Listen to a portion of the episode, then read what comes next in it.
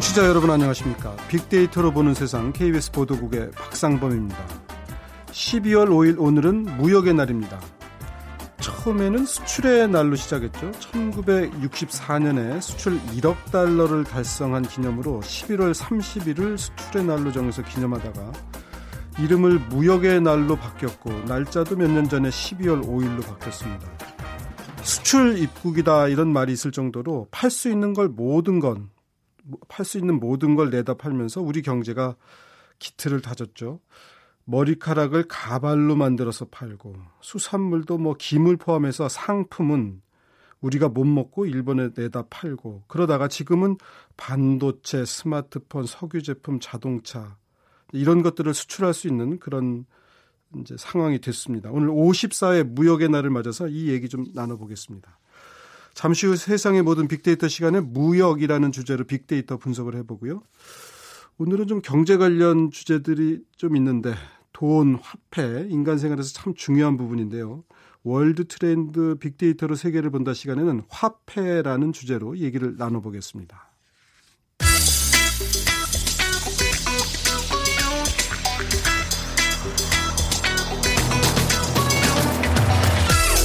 오늘 여러분이 궁금한 모든 이슈를 알아보는 세상의 모든 빅데이터. 연세대 박희준 교수가 분석해드립니다. 네, 박 교수님 오랜만입니다. 네, 안녕하십니까.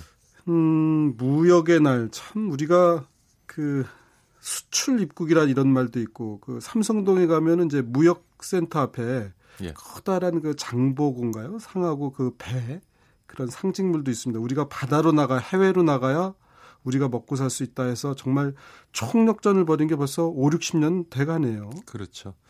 그래서 이제 행정안전부 국가기록원에서는요.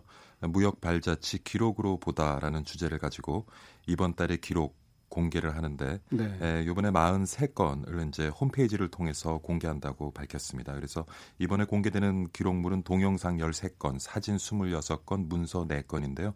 1950년대 부터 1990년대까지 한국의 수출 진흥과 무역 활동 그리고 이제 무역의 날 기념 기념 행사 장면 등을 담고 있는데 네. 뭐 아까 서두에 말씀하신 것처럼 1977년 저도 아직 기억하는데 100억 달러 100억 수출 달러, 예. 달성을 하고 기념식을 가졌던 사진 그리고 이제 현대자동차 포니 승용차가 처음에 수출되었던 그 장면을 담은 사진. 네. 네 그리고 어, 1959년입니다. 부산항에서 음. 쌀을 수출하기 위해서 선적하는 장면. 그리고 1952년에 대만의 무역선이 마산항에 당미를 싣고 입항하는 모습 뭐 이런 네. 모습들을 담아서 어 좀 그 영상 기록물들을 보시는 분들은 아마 추억에 젖지 않을까 생각이 듭니다. 연세가 좀 있으신 분들은 추억에 젖고 젊은 분들은 야 우리가 뭐 저런 걸 팔았나 할 정도로 사실 예. 지금도 말씀이 59년에 부산항에서 쌀을 수출했다는데 예. 그때 뭐 쌀이 남아서 수출을 했겠습니까? 그렇죠. 예, 우리가 우리 먹고 살기도 어렵지만 그래도 쌀이라도 팔아야 예. 뭐 시골에서 이제 흔히 쌀 팔아서 뭐 학교 교육도 시켰지만 나라 전체로 봐도 그렇죠. 팔게 없으니까 쌀도 팔고 또 말씀하신 것처럼 이제 머리를 여성들 예, 그렇죠. 깎아서 팔고 그것으로 가발을 만들어 수출하던 예. 시절이 있었고요. 예. 그러니까 어떻게 보면 뭐 1차 상품이라고도 말하기 어려울 정도로 사실 가발은 그렇지 않습니까? 예. 그런 것들은 이제 팔다가 조금씩 바꿔서 아까 말씀이 포니 승용차를 수출한 게 85년인가요? 예, 영국에 이제 수출을 하게 됩니다. 아, 처음에 영국으로 수출을 했었군요. 그러니까 우리가 자동차 수출의 역사라는 게 참 일천한 거예요. 지금 보니까. 예, 그렇게 길지가 않죠. 자, 이게 이제 1억 달러, 그러니까 100억 달러가 1977년이고, 예. 이게 이제 그러니까 벌써 그것도 40년 됐네요. 100억 달러가. 1억 달러는 그로부터 10 3년 전, 64년이죠? 예, 64년에 이제 1억 달러를 기록을 했고요. 77년에 100억 달러를 이제 기록을 했고, 1995년에는 이제 1천억 달러라는 술축 수출 실적을 기록하게 되는데 아마 전 세계 모든 국가에서 보기 힘든 전무후무한 네. 어떤 어, 성장이 아닌가 생각이 됩니다. 그러고 보면 이제 1억 달러가 100억 달러, 100배가 되는데 13년이 걸렸고 100억 달러가 10배가 되는데 한 18년, 20년 가까이 걸렸는데 천억 달러가 1조 달러가 되는 데는 아직 우리가 어, 한 그로부터 또 한 20년 예. 이상이 흘렀는데 아직 달성을 못 하고 있어요. 물론 이제 수출입을 합치면 예. 1조 달러 안팎을 왔다 갔다 하다가 올해는 이제 1조 달러가 됐는데 그만큼 어떻게 보면 어, 1억 달러에서 1000억 달러까지는 뭐 순풍에 돛단 듯이 왔는데 예. 1000억 달러에서 1조 달러 수출은 문제 덩치가 볼륨이 더 커지니까 그렇기도 하겠지만 그렇죠. 어떻게 보면 이제 진정한 선진국으로 가는 과정에서 우리가 좀 성장통, 진통을 겪고 있다 이렇게 볼 수도 있을 것 같기도 해요. 그 예를 들어보면은 이제 저희가 지금 아, 우리나라가 예. 아, 세계 시장에서 수출 1위 품목 예. 이 점점 줄어들고 있는 좀 추세에 있고요. 예. 1위 품목을 가장 많이 보유한 나라는 중국으로 총 1,610개 의 예. 품목을 가지고 있는데 예. 에, 2위가 독일입니다. 독일, 5위가 이제 일본인데 뭐 아무래도 이제 글로벌 시장에서 각국들의 수출 경쟁이 이제 치열해지다 보니까 중국을 제외한 모든 국가들은 조금 감소세에 있는 것 같고요. 한국은 지금 이제 64개인데요. 이게 2010 4년 기준입니다. 네. 64개인데 저희가 우리나라가 이제 글로벌 시장에서 보면은 한 1위 품목을 가지고 있는 순위는 한 13번째 정도 음, 지금 되고 있습니다. 전체적인 뭐 GDP 순위하고 엇비슷한 것 같기는 한데 사실 이제 우리 옆에서 중국이 워낙 또 급속하게 성장을 하면서 예. 우리가 뭐 중국 덕도 많이 봤지만 중국과의 경쟁 관계에 놓이면서 1위 품목을 많이 확보하지 못하는 또 이제 그런 문제점들이 이렇게 통계상으로도 보여지는군요. 예. 뭐 이렇게 중국과 지금 글로벌 시장에서도 경쟁을 벌이고 있지만 중국은 또 우리나라의 중요한 네. 수출 대상국이죠. 지금 우리나라 이제 수출 지역 편중도 좀 문제가 되고 있는데요. 네. 중국 같은 경우가 지금 한 33%를 차지하고 아, 있고요. 지금 수출의 33%를 예. 중국이에요. 미국 네. 같은 경우는 16% 그리고 어, 조금 의외일 수도 있습니다 만세 번째 수출 대상국이 지금 베트남입니다. 그래서 네. 중국과 미국, 베트남의 수출 비중을 합치면 전체 우리나라 수출 비중이 한50% 아, 이상을 정말... 지금 차지하고 있거든요. 50%가 그러니까... 아니라 60%에 가깝죠. 어, 이제 미국이 한 16%로 중국의 한 절반 정도 수준밖에 안 되고. 그러니까 예, 중국, 예. 베트남인데 베트남은 이제 결국 다른 나라를 수출하기 위해서 거기 공장들을 많이 지어놨으니까 그렇습니다. 그렇게 수출하는 것도 꽤 있을 테고요. 있는 우리 생산 설비에 예. 어떤 부품을 공급하기 위한 수출이 예. 많이 지금 그런 것들이 있을 있고요. 테고. 그래서 세 나라의 수출 편중 비중을 보면 한 전체 수출의 60%를 차지하거든요. 그래서 네. 사실 최근에 와서 이제 사드 문제라든가 중국과의 관계가 경색되면서 대중 수출에 또 많은 어려움을 겪기도 했고요. 그래서 뭐 여러 가지 어떤 외교적인 이슈에 우리가 아, 우리 수출이 영향을 덜 받기 위해서는 앞으로 네. 수출 지역 다변화에 꾸준한 좀 노력을 해야 되지 않나 하는 생각을 해봤습니다. 그 요새 이제 그런 사드 사태를 겪으면서 많은 분들 하는 얘기가 중국이 우리한테 엄청난 압박을 가하면서도 자기들한테 꼭 필요한 제품, 그러니까 우리 하고의 기술력 차가 있어서 그렇죠. 자기들이 수입해야 되는 거는 군말 없이 수입했다. 다만 예. 경쟁 관계에 있거나 뭐 이를테면 한류 같은 경우도 이런 어, 그런 영상 산업 이런 게 좀 경쟁 관계에 좀 있으니까 말이죠. 주로 이제 소비재 중심으로 여러 가지 제재들이 있었고요. 예. 지금 말씀하신 것처럼 중국에서 이제 완성품을 만드는 데 필요한 어떤 부품이라든가 소재 부분에 있어서는 뭐별 예. 문제 없이 꾸준하게 예. 수출이 이어진 것 같습니다. 그러니까 앞으로 또 우리가 수출에 계속 드라이브를 걸려면 결국은 이제 뭐 원론적인 말일 수도 있지만 경쟁력, 제품 경쟁력이 있으면 살 수 있는 거고 그게 바닥이 나면 이제 뭐 우리 상승세도 이제 꺾일 수밖에 없는 그렇죠. 그런 건데 지금까지는 그래도 우리 수출이 올해도 그렇고 말이죠. 우리 경제를 계속 견인해 나가고 있어요. 예.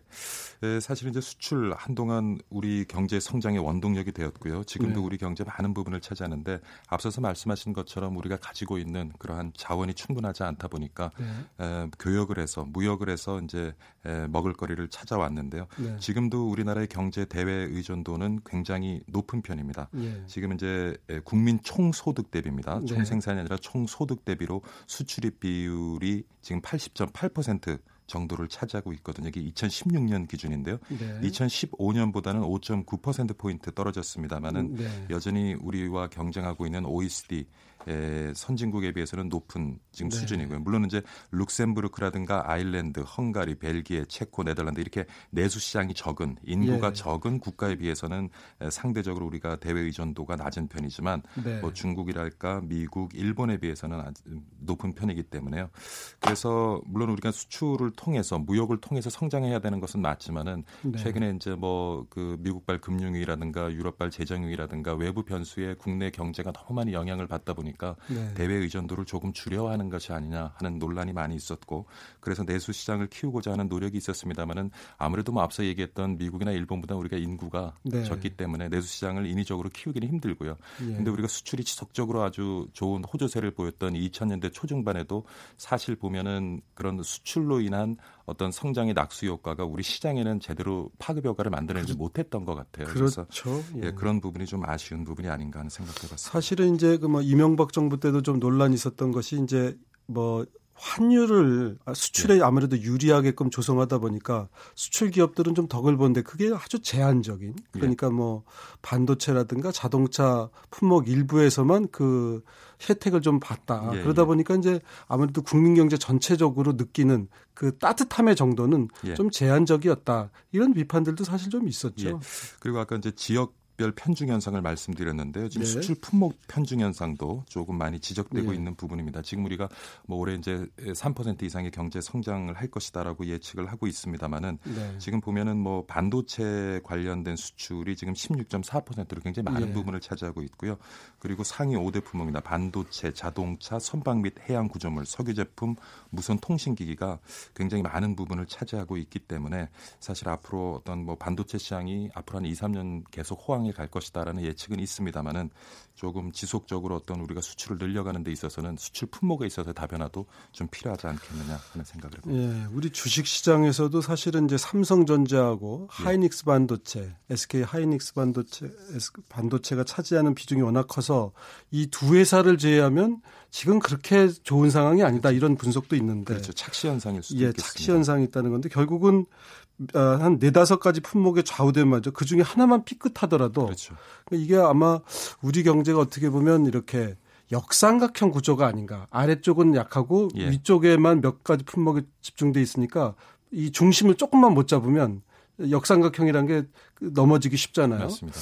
그런 구조가 아닌가 다들 걱정을 하는데도 아직까지는 이런 주력 품목에 있어서 새로운 효자 종목으로 떠올랐다는 얘기를 못 듣고 있어요. 예.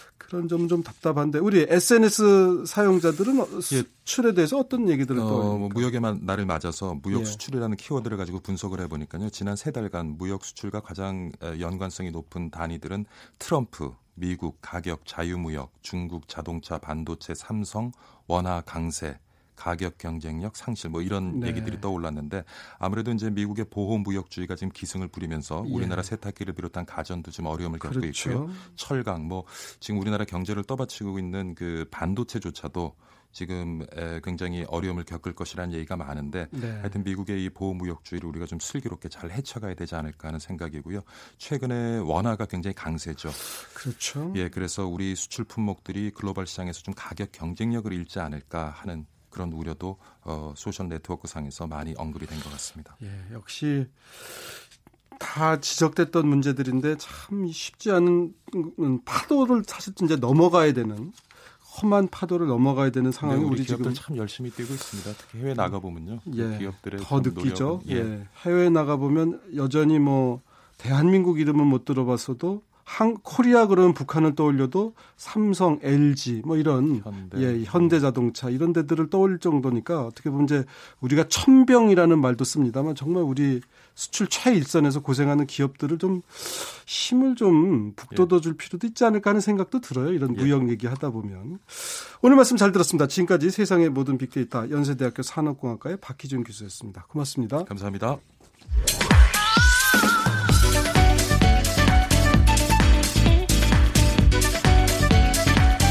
월드 트렌드 빅데이터로 세계를 본다.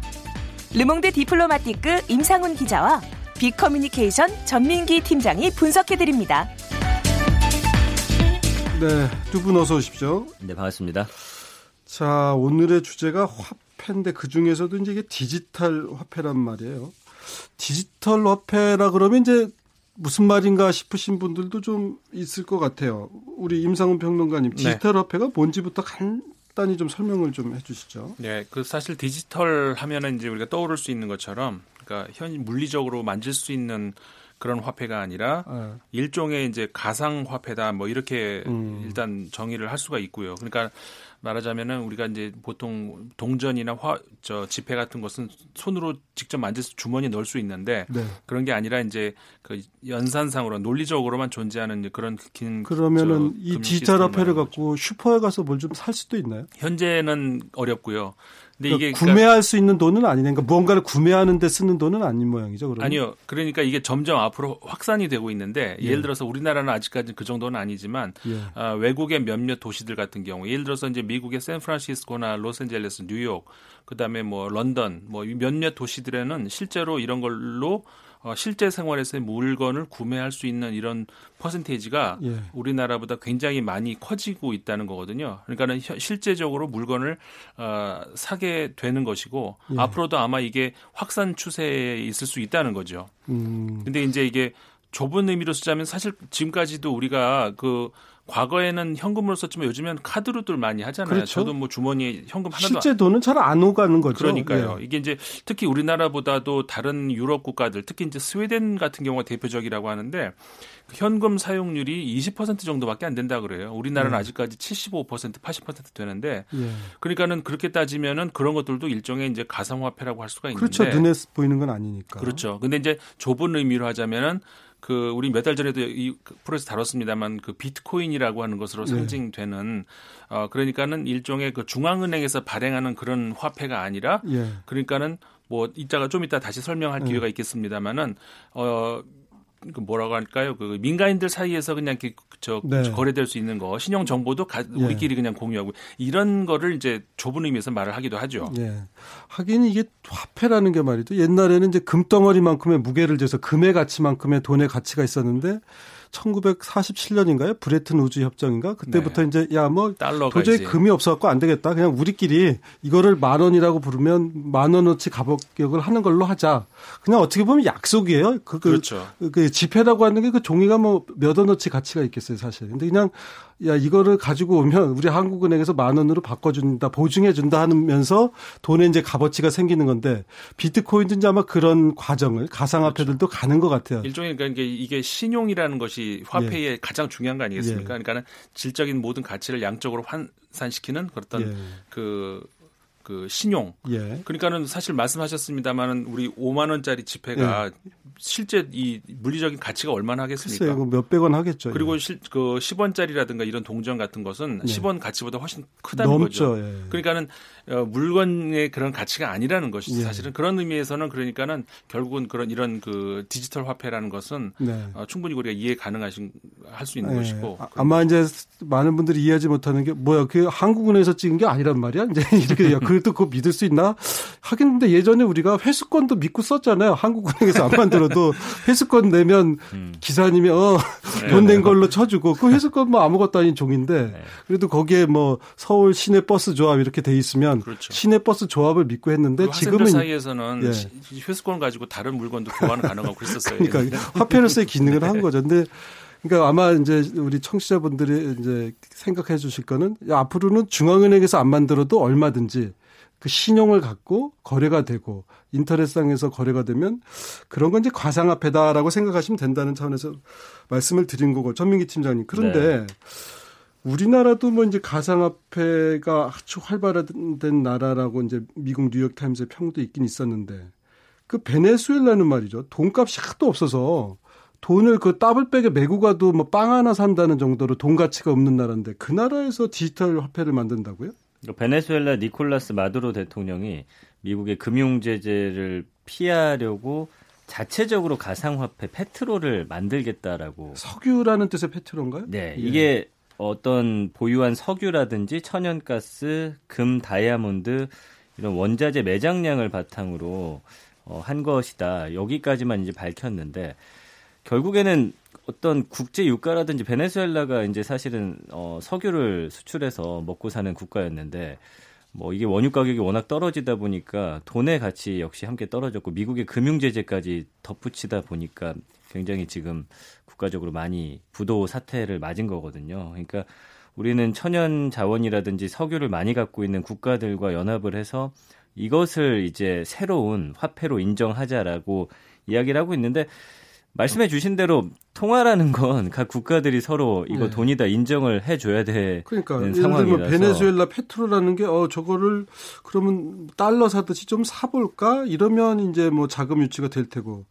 근데 이것을 받아들일 국가가 없어 보이죠. 그래서 그러니까요. 뭔가 가상화폐를 선택했다라는 거는 경제익이 돌파구로 한번 이제 운을 띄워본 건데 예. 아마 쉽, 현실적으로 쉽지 않을 것이다. 그럼에도 그러니까. 불구하고 세계적인 좀 이슈는 되고 있는 상황입니다. 그 나라 구매력이 있고 그, 그게 이제 돈 값어치가 있느냐가 이제 제일 중요할 텐데. 네. 가상화폐 전반에 대해서도 참 그 찬반 양론이 있어요. 그러니까 맞죠. 네. 정말로 앞으로 새로운 세상을 열 것이다와 저게 무슨 뭐 저 투기나 하는 그야말로 옛날 튤립을 뭐 음. 어, 사, 엄청나게 거품을 끼웠듯이 그런 거품이 낀 실체가 없다 이런 시각들이 많이 있잖아요. 어, 떻게 보세요, 전민기 팀장님? 그러니까 뭐 여러 가지 시각들이 있는데 이게 뭐 전 국가가 인정을 한 상황에서 국가적으로 협의를 통해서 뭐 현재 통화가 유통되듯이 서로 약속을 하고 조약을 맺고 그런 단계가 있다면 사실 언젠가는 가능할 수도 있지만 네. 지금 현실적으로는 좀 쉽지 않다라는 게 이제 전문가들의 이야기인데 노벨 네. 경제학상 수상자죠. 이 조셉 스티글리츠 미국 컬럼비아대 교수가 비트코인 같은 가상화폐에 대해서 정부가 이걸 불법으로 간주해야 된다라고 지금 주장을 하고 있습니다. 최근 비트코인이 사회적으로 뭐 어떤 유용한 기능을 제공하지 않고 있고 지금은 어, 투기의 목적이 더 크다라는 거죠. 이걸로 현실적으로 뭘 살 수 있는 게 많지 않다라는 음. 의견을 이야기하면서 이것은 거품이기 때문에 음. 오늘 비트코인의 가치는 내일 비트코인 가격에 대한 기대에 불과하다 이렇게 이야기를 하고 있어요. 근데 음, 뭐 그렇게 따지면 다른 예. 돈도 다 그렇죠. 뭐 네. 달러로 내일은 뭐 물건을 못 살 거다 생각하면 돈의 값어치가 이제 그만큼 떨어지게 그렇습니다. 되고. 근데 예. 사실 이 가상화폐를 가장 많이 유통하는 국가가 원래는 중국, 일본 뭐 이런 네. 정도였는데 중국은 이제 정부가 규제를 했거든요. 네. 그러니까 어 이런 움직임 속에서 과연 가상화폐가 전 세계적으로 통용될 수 있느냐에 대해서는 음. 좀 의문 부호를 던지는 전문가들이 많습니다. 음. 우리 임상훈 평론가님, 네. 지금 이제 방금 말씀하신 게 중국, 일본 이런 데서 활성화됐고 또 이제 우리나라도 활성화돼 있다 그러는데 정부 차원에서 도입을 고려하는 국가들도 많이 있다면서요. 네, 그러니까 아까 우리 베네수엘라 얘기도 했습니다마는 예. 베네수엘라에서 과연 실제 디지털 화폐가 가능할까 네. 그런 어떤 현실 가능성보다는 네. 어, 정말 상징적으로 베네수엘라도 대통령 입으로 직접 이 디지털 화폐를 언급할 정도로 네. 이 국가 차원에서 디지털 화폐를 어, 아까 제가 그랬잖아 이건 정부 통제하는 어떤 시스템이 아니라 예. 민간인들 사이에서 근데 예. 정부에서 그러니까는 거기에 맞서 가지고 정부에서 통제하는 그런 디지털 화폐를 만들겠다는 그런 어, 정부 차원에서 그런 얘기들이 나오고 있다는 거죠. 예. 그렇게 이제 봐야 될 것 같고 그러니까 우리나라에서도 사실 그그 그 한국은행에서 예. 그 지급 결제 업무 중장기 추진 전략인데 지급 결제 비전 2020이라는 게 이제 있거든요. 근데 네. 이 안에서 이 저 중앙은행의 디지털 화폐 발행 그 가능성에 대비해서 그 제도적이라든가 기술적인 이런 것들을 연구를 해야 된다. 이런 것들 을 네. 최근에 추가를 했어요. 그러니까 우리나라도 어저 외국의 동향 같은 거를 보고 예. 어 이거를 그냥 마냥 그냥 이렇게 관망을 하지는 않겠다. 음. 이런 이제 그 입장인 것 같고 그러니까 실제로 유럽 연합도 그렇고요. 유럽 안에 그 많은 국가들 그리고 캐나다, 호주 이런 여러 나라들이 이 디지털 화폐를 정부 차원에서도 어, 개발을 추진하고 있다는 거. 물론 아직까지는 그러니까는 그 최근 우리나라 그 이상현 총리도 얘기를 하셨습니다마는 어, 기존에 있는 그 법 제도 같은 것들이 과연 이 기술의 발전을 제대로 포괄을 할 수 있느냐 여긴 좀 우리가 조심을 해야 될 것이 있다는 거죠. 네. 아직까지 그래서 투기의 가능성이 더 그 현실적인 어떤 경제보다 예. 크기 때문에 그런 어떤 그 보안이 굉장히 네. 좀 시급하다는 거죠. 지금이야 이제 뭐 뭐가 뭔지 잘 모르니까 돈 된다 그러니까 이제 아는 사람들끼리만 덤벼드는 뭐 이제 그런 상황일 텐데 사실 그 이제 어떻게 앞으로 가상화폐가 나올지 모르지만 달러라고 하는 게 미국의 경제력의 받침이 되니까 네. 이른바 기축 통화가 돼서 어느 그렇죠. 나라 사람이나 음. 북한도 달러 쓴다는 거 아니에요? 네. 어, 그러니까 적대국조차도 인정하고 그게 돈의 값어치가 있다고 느껴지니까 이제 달러가 기축 통화를 하는데 문제는 미국이 조금만 어려우면 달러를 막 찍어내 가지고 돈값을 떨어뜨리면 달러 쥐고 있는 사람이나 앉은 자리에서 손해 보는 거 아니겠어요? 그러니까 이 처음에 아까 비트코인 말씀 나왔는데 비트코인이 처음에 만들어지게 된 계기가 뭐였냐면 예. 바로 그겁니다. 미국에서 예. 소위 그 양적 완화라는 이름으로 예. 해가지고 달러를 막 찍어내니까 예. 지난 그 2008년 9년 이런 경제 그렇죠. 위기 때 예.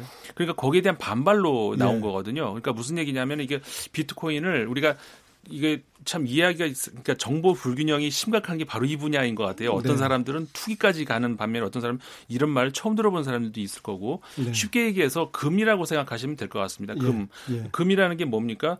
자연에 그러니까 묻혀 있잖아. 이거 예. 캐내야죠. 예. 이것도 캐내는 건데 과거에는 그러니까 금을 캐려면은 육체적으로 힘이 세야 캐잖아요. 예. 예. 허약한 사람은 못 예. 캐겠죠. 예. 지금은 육체적인 힘이 아니라 정신적인 그러니까는 수학 문제를 잘 풀어야 이걸 캐내는 겁니다. 그러면 옛날에 금을 못 캐는 사람은 그러면 금을 금을 못 가지냐? 그건 아니고 이미 나와 있는 금을 거래는 할수 예, 있잖아요. 예. 그런 것처럼 이미 나와 있는 비트코인을 거래는 일반인도 할 수 있다는 것이죠. 예. 그리고 금의 가치는 올라갔다 내려갔다 할 수 있잖아요. 그렇죠. 예. 그리고 예를 들어서 무슨 뭐 전쟁이 났다든가 어떤 나라에 그러면은 그 나라의 화폐는 완전히 뭐 종이 조각이 예. 되지만 금이라는 건 여전히 남아 있잖아요. 예. 그러니까 이 비트코인도 마찬가지다. 이제 그렇게 볼 수가 있다는 것이죠. 그러니까 그런 차원에서의 가치에서 그러니까는 그 일부 국가에서는 어, 자기 나라의 그 정치적인 어떤 불안정 이런 걸로 해가지고 화폐보다 비트코인에 좀 이렇게 더 관심을 가져야 되는 거 아닌가 이런 그 생각이 많이 커진다는 거죠. 네, 아마 이제 저희가 짧은 시간에 얘기를 하다 보니까 아, 뭐 그런 것 같긴 한데 하여튼 그 비트코인인지 가상화폐는 어디서 사나 뭐 이런 생각도 있을 거예요. 전민기 팀장이 이거 사보신 적 있어요? 저는 사본 적은 없는데 뭐 예. 빗썸이라든지 거래소가 있습니다. 아, 그러니까 거래소가 있어요? 예, 우리나라에 이제 몇 가지 어, 인정을 받는 그런 거래소 인터넷에 쳐보시면 나오는데 예. 거기에다가 이제 본인의 계좌를 개설을 하고요. 예. 본인이 뭐 국민은행이라든지 은행 계좌를 예. 개설한 후에 그거를 통해서 바로 한 10분 안에 만들 수 있고 예. 바로 거래를 할 수가 있습니다. 그러니까 아. 1비트코인당 현재 시세 가치를 따져서 그만큼 돈을 입금하면 그만큼의 비트코인을 받을 수 있는 구조로 그런 거 그건 주식 같은 거이네요. 그렇습니다. 들어보면? 근데 이게 더 문제가 되는 건 예. 주식은 그래도 장 시작하고 끝나는 시점이 있잖아요. 예. 24시간 돌아가니까 예. 이걸 한번 시작한 사람은 시도 때도 없이 아. 이걸 확인하고 뭐 밤에도 지금 예. 이 가치가 어떻게 되는지 그 등락폭이 워낙 크다 보니까 그러니까 지금은 이제 그거를 주식처럼 네. 사고 팔긴 하는데 이거 아까 제가 말씀드린 대로 네. 이게 무슨 뭐 마트에 가서 그 쓰지는 못하잖아요. 그게 이제 우리나라도 몇몇 군데에서 예. 이걸로 물건을 살 수 있게끔 하려고 하는데 예. 지금 1 비트코인이 어떻게 보면 천만 원이 넘기 때문에 아. 그거를 물건으로 그 살려면 하나만 살래도 돈 천만 원이 그렇죠. 들어요? 지금은 아. 그 정도 가치예요. 아. 처음에는 뭐 몇십만 원으로 시작해서 100만 원대 돌파했다가 지금은 만 달러를 돌파했기 때문에 예.